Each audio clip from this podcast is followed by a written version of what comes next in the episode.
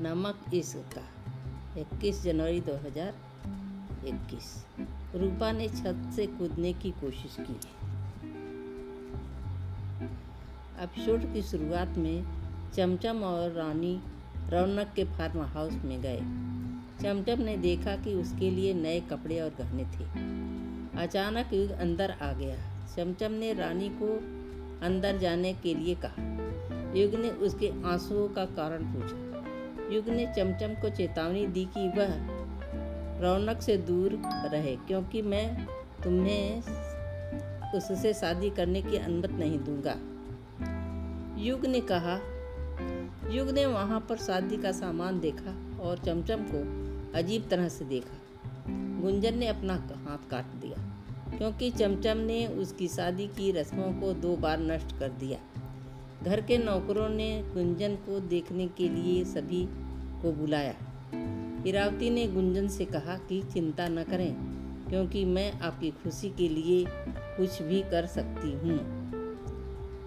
रूपा बिना किसी को नोटिस किए उस तरफ़ से उस पार जा रही थी, क्योंकि वह रौनक की बातों से आहत थी। अचानक रूपा बेहोश हो गई और रौनक ने उसे संतुलित कर दिया। युग ने कहा आज मुझे पता चला कि आप कितने बेशर्म हैं। चमचम ने उसे अपनी समस्या के बारे में बताने के बारे में सोचा लेकिन आखिर में उसे याद आया कि रौनक ने कहा कि वह मेरे बारे में कुछ भी बत, नहीं बताएँगे। युग ने चमचम को दीवार से धक्का दे दिया और उसे एक कील से चोट लगी लेकिन वह दर्द से चिल्लाया नहीं। रौनक ने रूपा के चेहरे पर पानी छिड़का और उसने पानी वापस, चेतना वापस पा ली।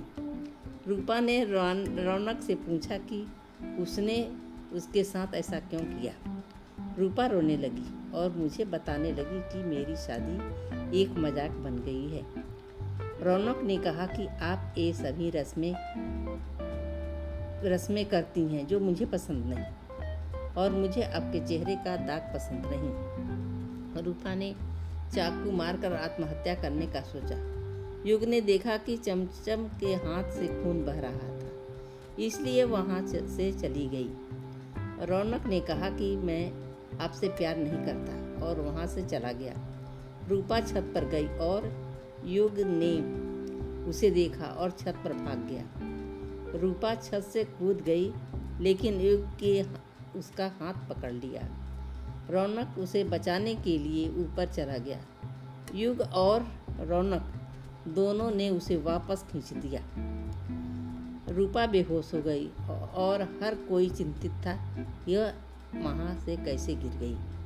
युग ने रौनक को अपना उसका कॉलर पकड़कर घसीटा और पूछा कि उसने रूपा के साथ क्या किया? अब शूट का अंत।